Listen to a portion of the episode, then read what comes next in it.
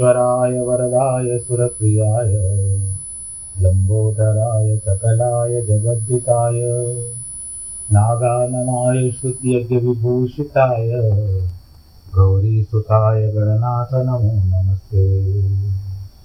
नाहं वसामि वैकुण्ठे, योगिनां हृदयेन च, मद्भक्तां यत्र गायन्ति, तत्र तिष्ठामि नारद। जिस घर में हो आरती, चरण कमल चितलाय कहाँ हरि वासा करे ज्योत अनंत जगाए। जहाँ भक्त कीर्तन करे, बहे प्रेम दरिया। कहाँ हरि श्रवण करे, सत्यलोक से सब कुछ दीना आपने, भेंट करूँ क्या नाथ नमस्कार की भेंट लो जोड़ू मैं दोनों हाथ जोड़ू मैं दोनों हाथ जोड़ू मैं दोनों हाथ। शान्ताकारं भुजगशयनं पद्मनाभं सुरेशं विश्वाधारं गगनसदृशं मेघवर्णं शुभाङ्गं लक्ष्मीकान्तं कमलनयनं योगिविरदानगम्यं वन्दे विष्णुं भवभयहरं सर्वलोकैकनाथम्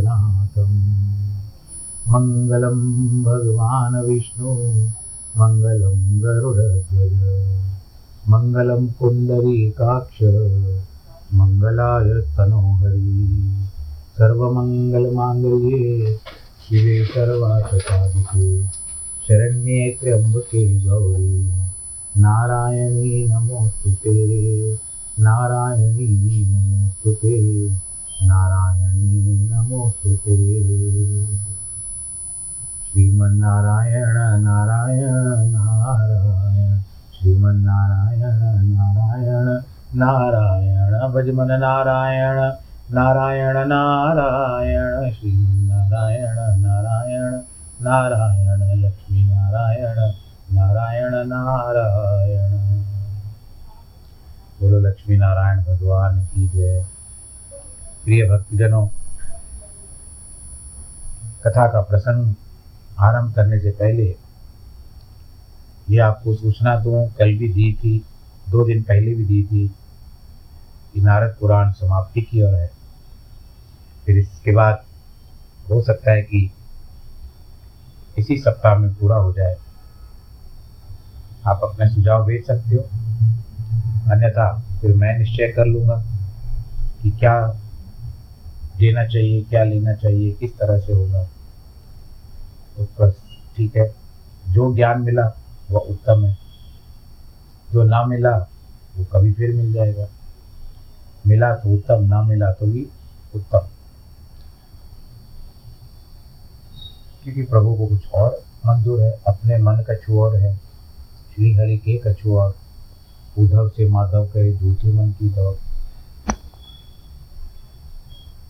संसारिक जीवन है। ग्रस्त जीवन है सो दूसरा संसारिक और ग्रस्त जीवन एक ही बात है। हमको इसमें केवल विचारना है। वर्तमान में क्या हो रहा है? घटित क्या हो रहा है? वही जैसे आप किसी अन्य नगर में जाते हो तो आप रेलवे स्टेशन पर जाते हो या एयरपोर्ट पे जाते हो। बस भी जाती है, पर दूर की यात्रा के लिए बसें होती नहीं है।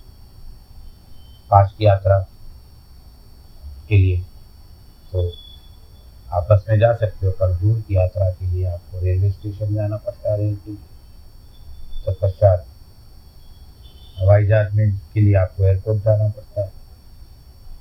उस समय में आपके अंदर भी कई प्रकार के विचार क्रम होते हैं, क्योंकि आप उस समय में रेलवे स्टेशन पर हो और गाड़ी अभी आई नहीं है। तो आप बहुत सारे अनुमान लगाओगे कि गाड़ी में हम किस तरह से बैठेंगे, क्या करेंगे, किस तरह से करेंगे। तो ये आपका भविष्य है, आने वाली गाड़ी का। जब रेलगाड़ी आ गई जब आप एयरपोर्ट पे भी जाओ तो हवाई जहाज़ के लिए तो सूचना दी जाती है, और कभी कभी तो कोई हवाई जहाज़ भी विलम्ब से चलता है। तो अब उस समय में जब आप वर्तमान में जब गाड़ी आपके समक्ष आती है तो आपका जो नियत किया हुआ बोगी है, आपको जहाँ पर स्थान मिला है बैठने के लिए, आप उसमें चढ़ते हो अपनी सीट ढूंढते और बैठ जाते हो। फिर आप अभी भविष्य से वापस वर्तमान में आप बैठे हुए भविष्य की चिंता करोगे और गाड़ी छूटे गाड़ी छूट गई, फिर चिंता करोगे कि गाड़ी अपने गंतव्य डेस्टिनेशन पर पहुँचे। खैर, उसका तो समय आपको पता होता है कि किस तरह कितने बजे पहुंचेगी, आधा घंटा इधर, आधा घंटा उधर लेट भी होती है, जाती है। पर जाना तो है। गाड़ी में बैठने तो निकलना तो है, यात्रा तो करनी है। तो आप वर्तमान में भी जब समझ लो कि गाड़ी विलंब गाड़ी विलंब हो जाती है, गाड़ी में विलंब हो जाता है, देर हो जाती है, आप समय पर पहुँच नहीं पाते तो आप बेचैनी के सिवा कुछ नहीं कर पाओगे। वर्तमान भी यही है।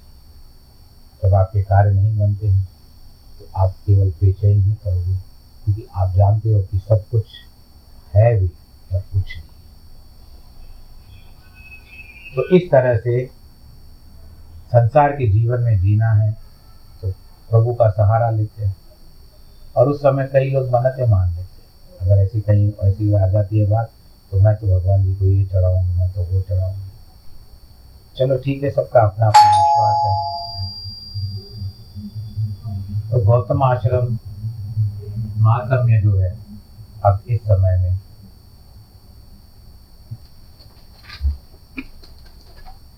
अब कथा जो आ रही है, गौतम आश्रम। उसका महात्म्य, गोदावरी का प्राकट्य तथा पंचवटी के महात्म्य का बता मोहिनी बोलती है, वसु जी, मैंने पुष्कर पापनाशक महात्म्य सुना। अब गौतम आश्रम का महात्म्य पुरोहित वसु ने कहा, देवी महर्षि, गौतम का आश्रम परम पवित्र तथा देव ऋषियों द्वारा सेवित है।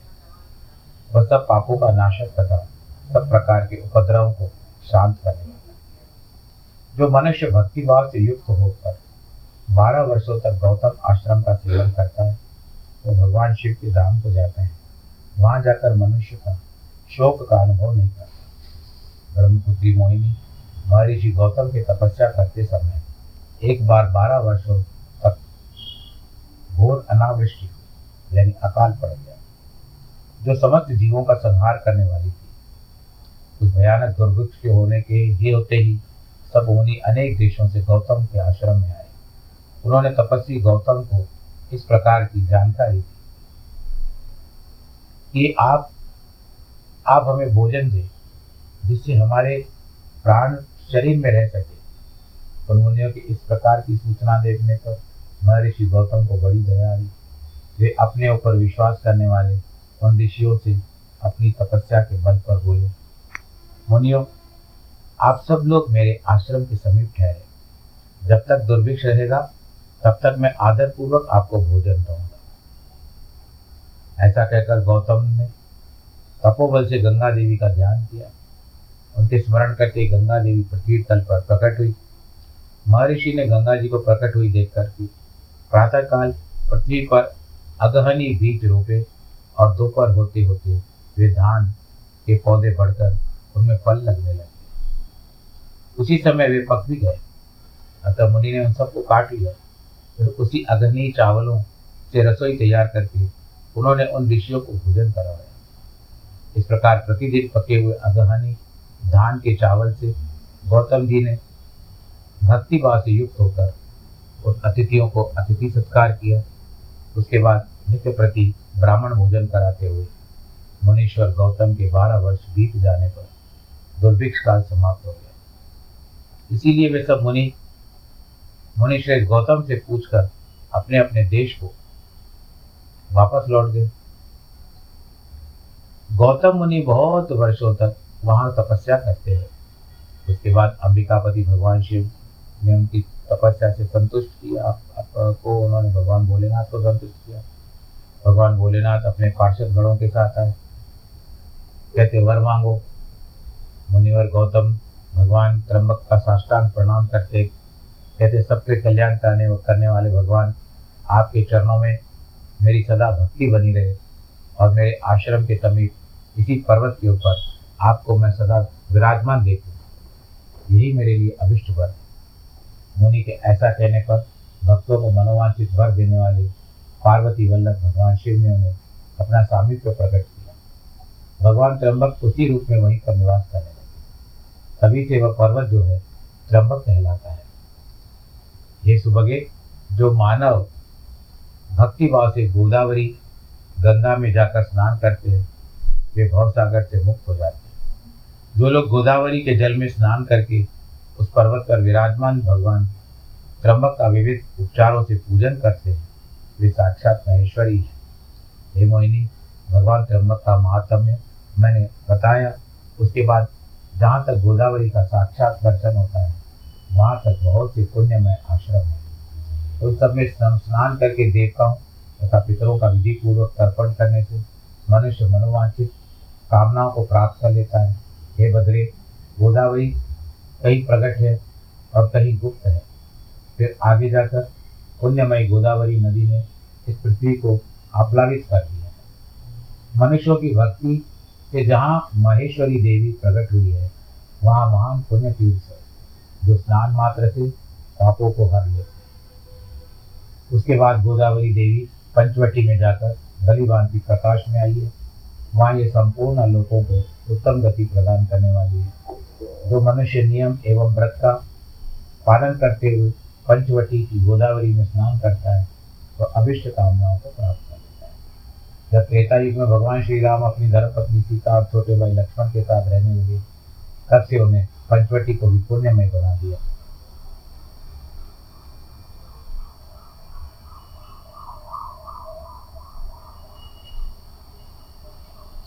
इस प्रकार से गौतम आश्रम का मातम में बताया।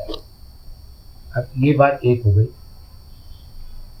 ये त्र्यंबकेश्वर बारह ज्योतिर्लिंगों में से एक है। भगवान भोलेनाथ जी का शिवलिंग है वहाँ पर। वहाँ पर काल सर्प दोष की पूजा होती है, पितृदोष की पूजा होती है, और अनेक प्रकार की विविध पूजाएँ जो रहती है चांडाल दोष इत्यादि जो कुंडली में ज्योतिष या पंडित जी बताते हैं, ये सारी पूजाएँ वहाँ पर होती है।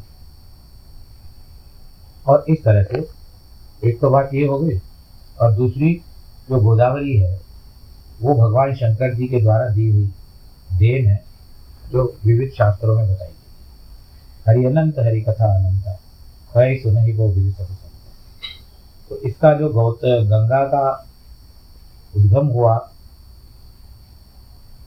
भगवान भोलेनाथ जी ने रक्षा के लिए गंगा को भेजा।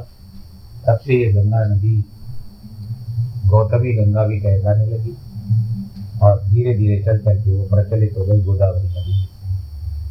उद्गम जो है, वो पर्वत है जहाँ पर गौतम ऋषि ने तपस्या की थी। गौमुख से है, पर्वत से आती है, श्रृंखला से आती है और धीरे धीरे करके नदी में परिवर्तित होती है।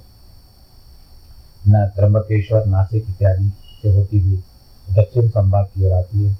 दक्षिण संभाग में जिस तरह से नांदेड़ इत्यादि हुआ और यहाँ पर तेलंगाना में बासर इत्यादि, नदी, ये सब करती करती गोदावरी जाती है सीधा समुद्र में बन जाती है। तो ये दूसरा भाग हुआ। और नासिक क्यों नाम पड़ा? क्योंकि यहीं पर जो भगवान जी पंचवटी में रहते थे, उस समय में जो रावण की बहन थी शूट नका वहाँ पर लक्ष्मण ने मेनका की नाक काटी थी नाक काट थी। इसी कारण इसका नाम नासिक हुआ है। आप लोग भी गए होंगे करने के लिए। अब आगे कथा करते हैं। जो गौतम आश, आपने गौ मुनि, मोहिनी कहती है, आपने जो गौतम आश्रम तथा महर्षि गौतम का पवित्र उपाख्यान बताया, उसे सुना। अब पुंडरी का महत्व सुनना चाहिए।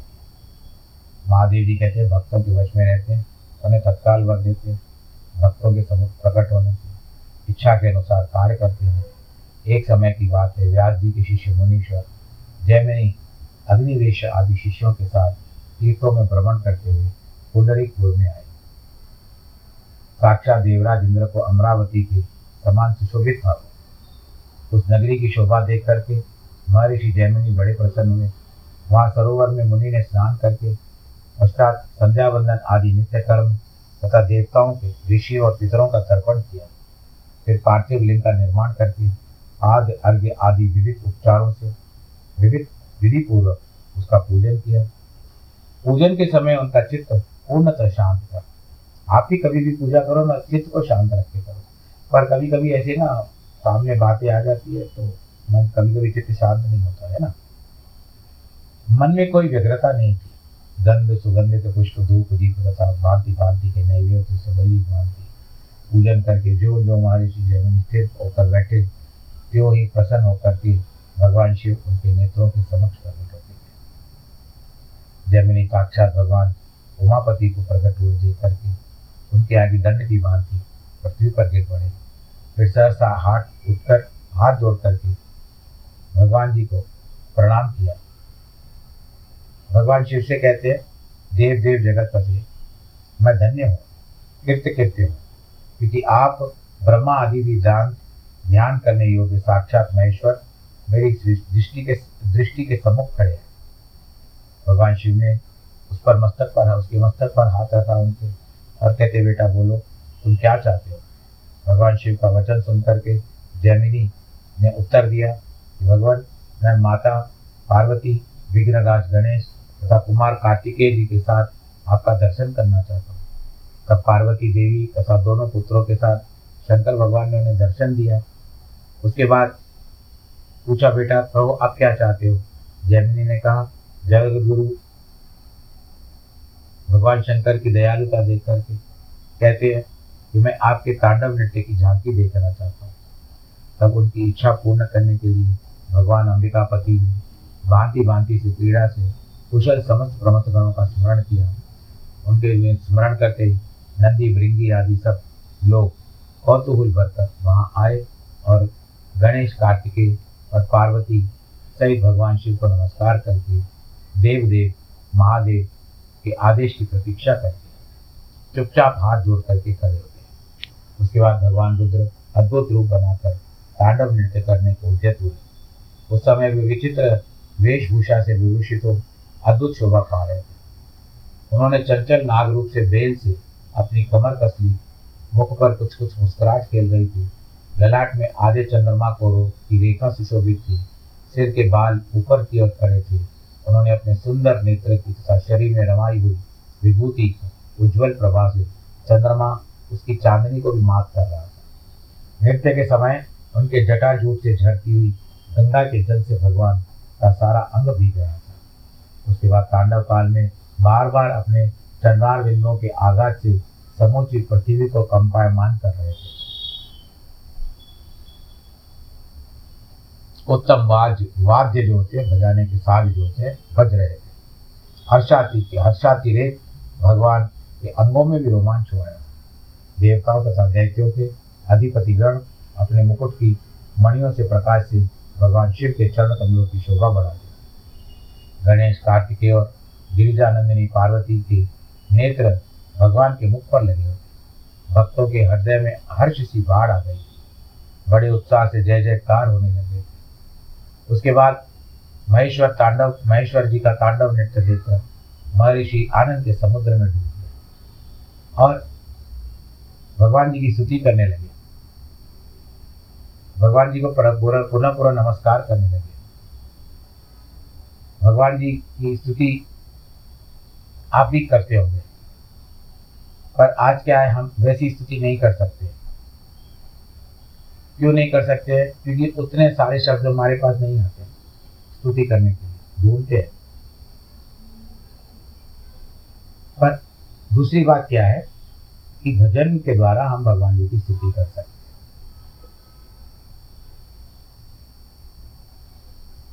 पुरोहित वस्तु कहते हैं कि जब भगवान शंकर जी की स्तुति की, जयमिनी ने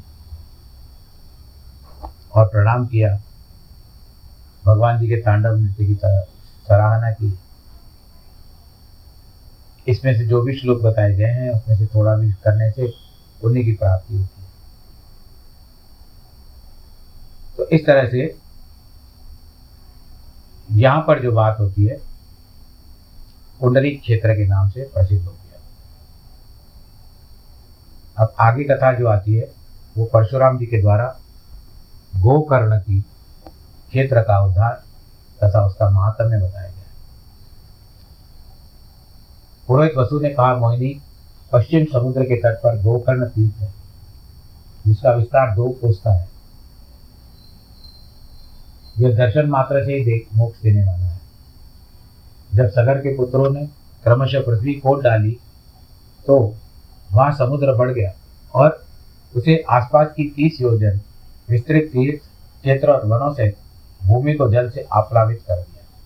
तब वहाँ के रहने वाले देवता, असुर और मनुष्य सब के सब वह स्थान छोड़कर सही आदि पर्वतों पर जा बसे सह्याद्री जिसको कहते हैं। तब गोकर्ण नामक उत्तम तीर्थ समुद्र के भीतर छिप गया। तब श्रेष्ठ मुनियों ने उस बात का विचार करके गोकर्ण तीर्थ के उद्धार में के लिए मन लगाया। पर्वत पर ठहरे हुए थे सब महात्मा आपस में सलाह करके महेंद्र पर्वत पर रहने वाले परशुराम जी के दर्शन के लिए वहाँ आए। उनकी यात्रा गोकर्ण तीर्थ के उद्धार से इच्छा हुई थी। महेंद्र पर्वत पर आरूढ़ होकर के महर्षियों ने परशुराम जी का आश्रम देखा। वेद मंत्रों के उच्च घोष से वहाँ सारा आश्रम गूंज उठा था। महर्षियों ने प्रसन्न चित्त होकर के उस समय उस आश्रम में प्रवेश किया। परशुराम जी ब्रह्मासन पर कोमल एवं काला मृग चरम बिछाकर सुखपूर्वक बैठे थे। ऋषियों ने शांत भाव से बैठे हुए तपस्वी परशुराम जी को देखा उसके बाद भृगुवंशियों ने श्रेष्ठ परशुराम जी से उन मुनियों को आया देखकर अर्घ्य पाद आदि सामग्रियों से उनका आदर पूर्वक पूजन किया। आतिथ्य ग्रहण करके जब वे सुख पूर्वक आसन पर बैठ गए, तब भृगुनंदन परशुराम जी ने उनसे कहा, माँ भाग महर्षि गए आपका स्वागत है। आप लोग किस उद्देश्य से यहाँ पर आए हो? उसे निर्भय होकर के मैं पूर्ति करूँगा।